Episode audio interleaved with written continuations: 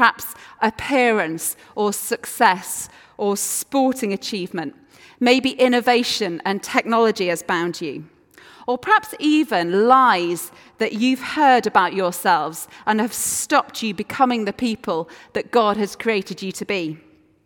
Perhaps things like you're not clever enough, or you're not beautiful enough, or you're not interesting enough.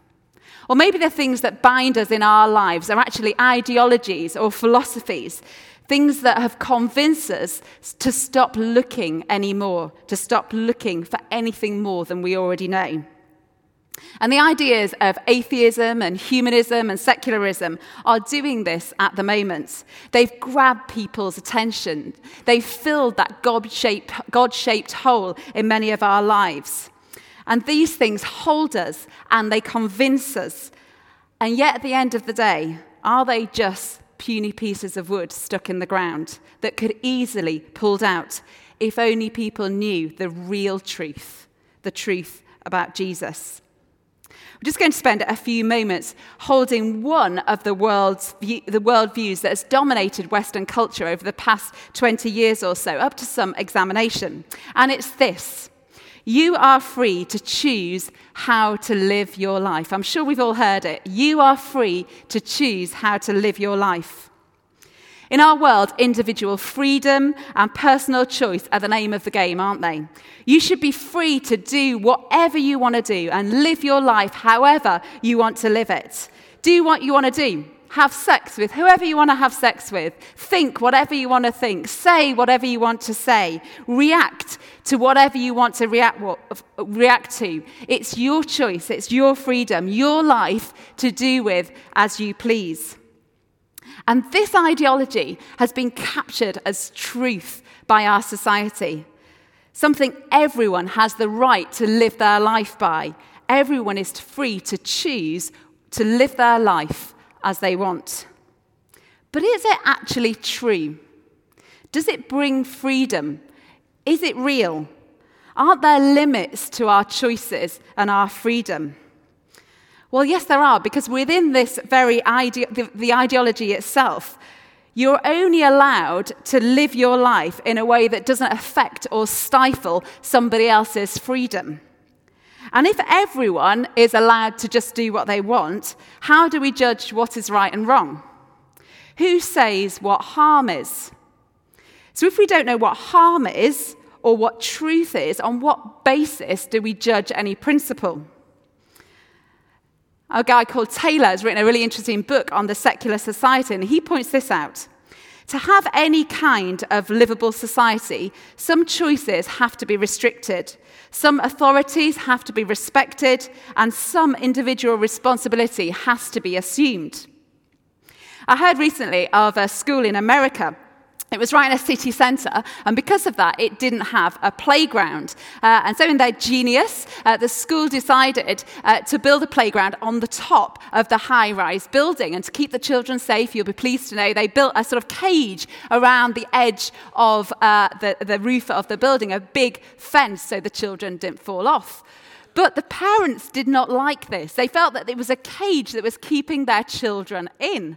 And, and so they appealed to the governance of the school to take down this fence and put something a little bit more aesthetically pleasing up instead of the chain link fence. Uh, and so the school uh, obeyed their wishes and built a, a glass fence that went around the edge of the building. But unfortunately, the children felt really unsafe up there because they couldn't see the edge of the building. And so all that happened was either the children did not go up to the playground and stayed inside, or they stayed huddled in the middle of the building. What was meant to bring them freedom actually didn't give them any freedom at all. Or let's put it like this I like running, and I have uh, the freedom to try and be a good half marathon runner. Uh, but if I want to go sub 145, which is my nemesis, um, then I'll have to restrict my freedom in other areas of my life. I won't be able to eat or drink exactly what I want. I won't be able to just sit around and watch telly in my spare time. These things will have to be restricted in order for me to fulfill my goal of running sub 145. So, therefore, freedom in its nature brings with it its own restrictions.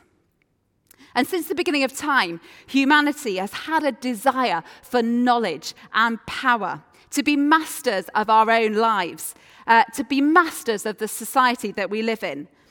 And this myth that we can be completely free and live as we choose has dominated our very being.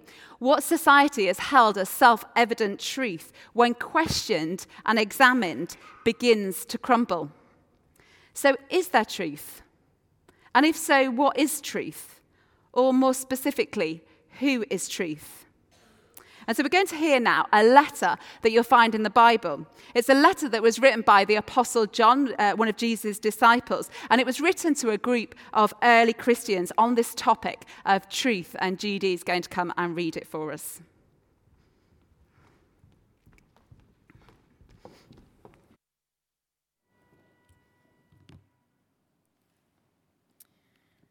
The second letter of John.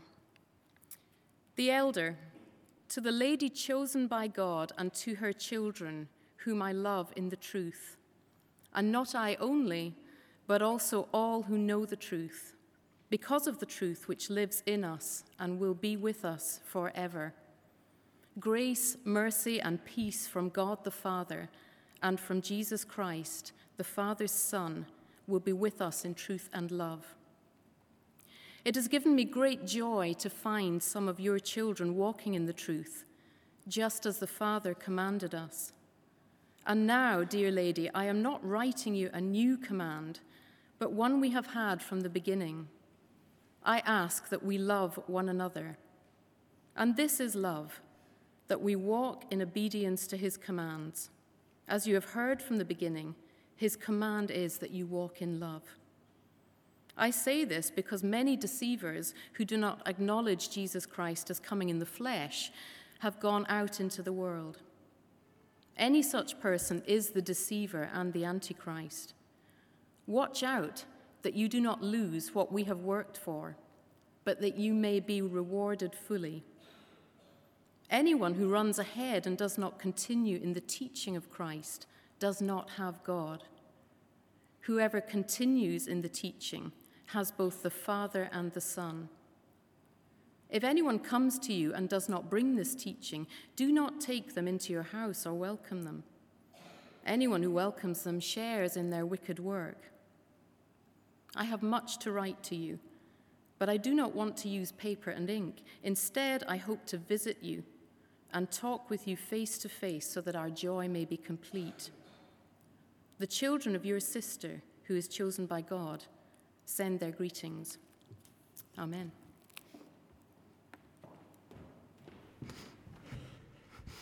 Thanks, Judy. So, John, this guy, is writing uh, this letter to the early church. Uh, and it's a culture that's um, really hungry for new ideas.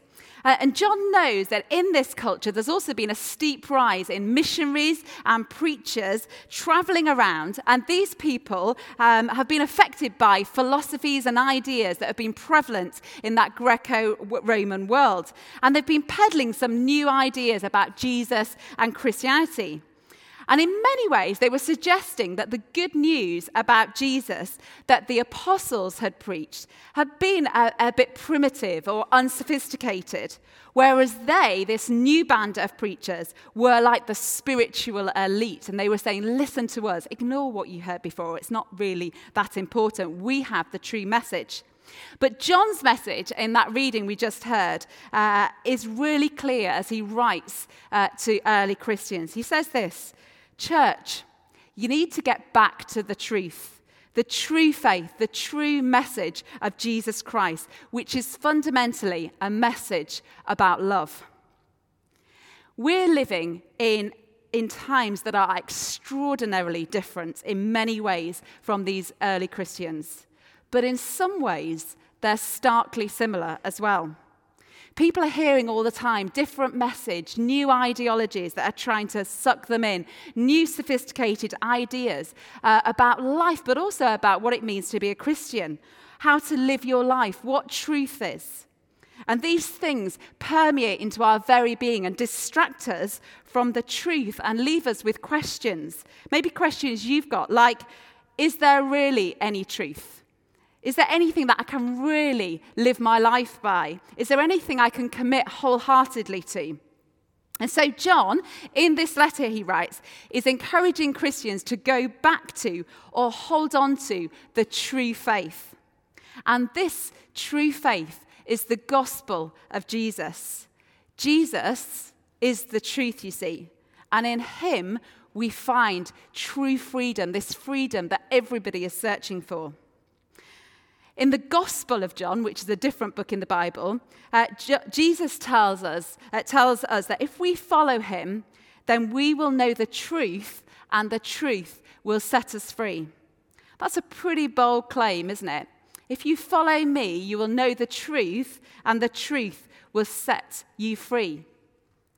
So, if Jesus is the truth, do you know him? Do you know the truth? At the heart of Christianity 2,000 years ago and at the heart of Christianity today is the person of Jesus. I wonder if you've been a Christian for a while and have been distracted away from the person of Jesus. You've been caught up in church, you've been caught up in worship, in social action, in going through the motions, in activity, and the person of Jesus has slipped the background of your faith. You've got tied to a little stake in the ground and you're missing out on that big picture. For some of you here, you might never have known this Jesus that I'm talking about and that we've been singing about. You might never really thought about him much, confining him to the pages of a children's storybook. But Christians believe that Jesus is the truth. And John, in this letter to the early Christians, was reminding people to hold on to the truth of Jesus as it's recorded in the Gospels, in the Bible. The Bible is where we find out about Jesus. And so we have to actually read it to find out, to come to know the truth, uh, to, to chuck out the myths that are bounded around about who Jesus is uh, and what he's done for us. When did you actually look at one of the Gospels, the stories about Jesus, and ponder the person and the power of Jesus? Last week, I had a, a meeting arranged with uh, another clergyman in Edinburgh uh, who I didn't know. Well, at least I thought I didn't know him. Uh, I arrived in the cafe uh, where we were meeting, and this guy, Tony, looked strikingly familiar to me.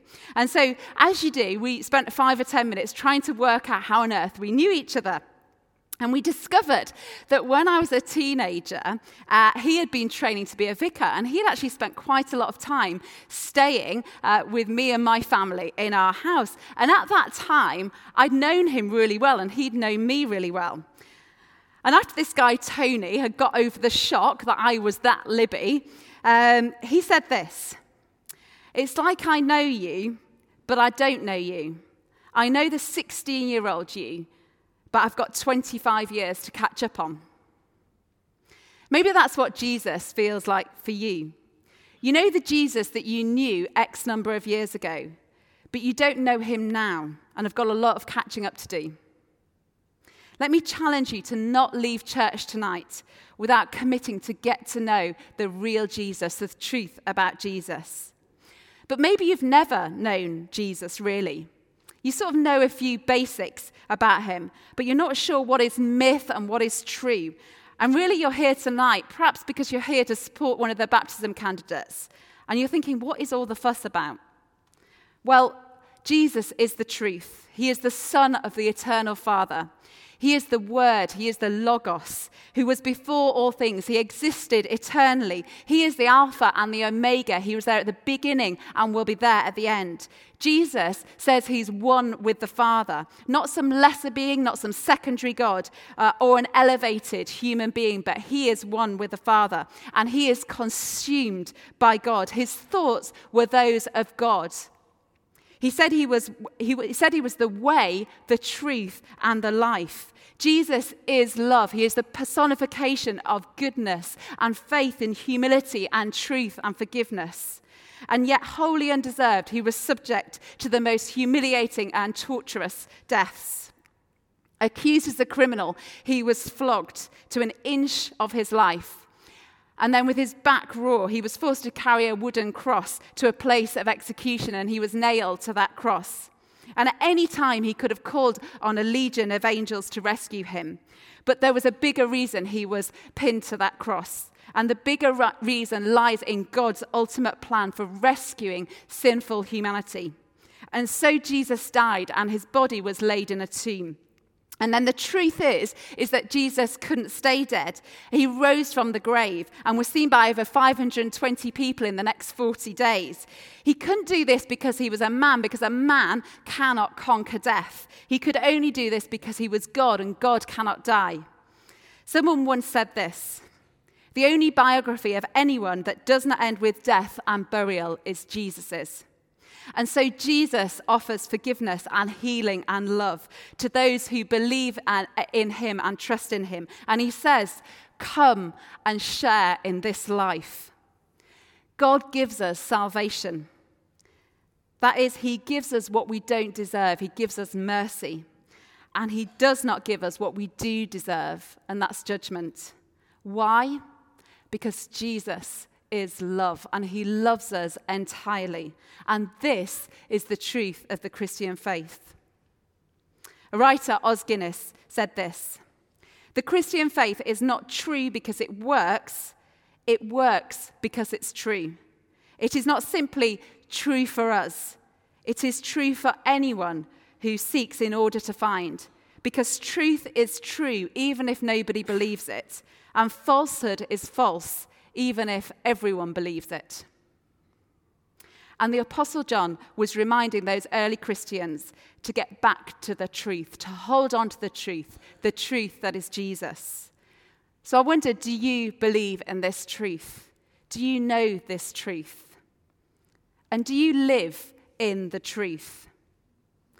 A few years ago, uh, a, random, a random sample of Americans were asked uh, to explain what faith is. The majority said faith is believing in the existence of God. A few years before, a similar survey had been done, and people had been asked, What is faith? And they'd said, uh, Well, it obviously means the existence of God, but they'd taken it a step further. And they said they talked about uh, trusting in God. Faith is trusting in God, and it was to do with relationship with God. And there's a massive difference between those two things because just believing in God can leave you unchanged. But trusting in God is to do with relationship, and therefore it's trans- transformational. I'm sure many of us here have seen the film The Shawshank Redemption. It's one of the greatest films of all time. I'm sure you'll agree. And the story is about a guy called Andy who's uh, put in one of the hardest, harshest prisons in America for a double a murder uh, that he claims he didn't commit. Andy is someone who has an inner power and an inner hope and a real sense of hope. After a really severe beating uh, that he gets one day, the warden uh, gives him some special privileges in exchange for him helping out some of the other guards in the prison with their finances. And one day he's in the warden's office sorting through some stuff and he comes across an, a record. And he decides to put this record on a record player and listen to it. This is a place where there has been no music, there has been nothing of beauty at all since he's been there. And he's just taken over by the wonder of this music, this aria that's being played. And so he locks the door of the warden's office and switches on the loudspeaker system. And suddenly, this incredible music pervades the whole of this prison. And the, the other men in the prison, as you'll see in the picture there, just simply stop their lives in that moment are transformed by the beauty of that, that uh, music into the darkness and the desolation and the desperation of their lives in that harsh prison. Beauty and hope and freedom come, and they are transformed. When we hear about Jesus, when we experience his love in our lives, do we allow him to actually transform us? Or do we get so wrapped up in the ways of the world that we obsess will bring us freedom and truth and life, that we don't let Jesus' love transform us? Instead, we settle for a half baked freedom of the world when with Jesus we could be enjoying life and life in all its fullness. Maybe some of you here are students or at school. And I wonder if you've ever had that moment of discovery where you find something out, or that piece of knowledge that you've been searching for suddenly clicks into place, and you feel like your work and, in fact, your whole world that day is completely transformed. Well, coming to the realization that Jesus is the truth, and then following him and living your life completely for him can and should transform us day in, day out. Whether you became a Christian 20 years ago, 10 years ago, last year, today. Knowing Jesus doesn't and shouldn't leave us the same as we were before. So think back now to the elephant at the beginning of my talk. A massive creature capable of lifting whole trees, yet held by that puny piece of wood. Are you held by a puny piece of wood? Or are you ready to accept the truth of Jesus and live in the transforming power and freedom that knowing Him brings? So I just want to end with a short story as we finish. It's a story of a rich man a rich man who had a son, and he and his son had a shared interest, which was art. They loved collecting art because he was quite wealthy. He had some very nice paintings, including uh, some Picasso, Picassos. His son uh, was called up uh, uh, by the military in America, and he ended up actually uh, getting killed in, v- in the Vietnam War as he sought to save the life of another soldier. A month later, there was a knock on this rich man's door. And it was the man whose life uh, his son had rescued in Vietnam. And he had with him another painting, a painting that he had painted himself of the rich man's son. And he said to the older man, You know, your son, he was my friend. And I loved him too. And he spoke so highly uh, uh, uh, of you as a father. And I painted him uh, one day when we were out in the jungle. And so I want you to have this painting of him. And the father loved and treasured that painting of his son. A few years later, the older man died, and all his works of art were sent to an auction. And the auction began, and the first piece of art put up in the auction was the picture of the son. And the experts sort of looked at it and complained and said, you know, this isn't real art. We don't want to bid on this. Uh, but the auctioneer asked for bids, but nobody responded. And he insisted, the son, you know, this picture of the son, who's going to take the son? And eventually, a frail old gentleman that was in the audience at that auction put up his hand and he bid $10 for the picture. It was all he'd had. The man had been the gardener of the rich man and was retired now. As nobody else bid, the man got the painting for $10. And with that, the auctioneer laid down his gavel and declared, I'm sorry, the auction's now over. And there was absolute outrage in the audience, as you'd imagine. And they were saying, Well, what about the real paintings? We've been waiting to bid on the real paintings. And the auctioneer said, You know, I'm sorry. The will stipulated that whoever bought the painting of the son would inherit the entire estate, including all the other paintings. The man who took the son gets everything. God is asking us today the son, the son. who'll take the son? Because whoever has the son has everything. Who of us will live that truth today? Let's just pray.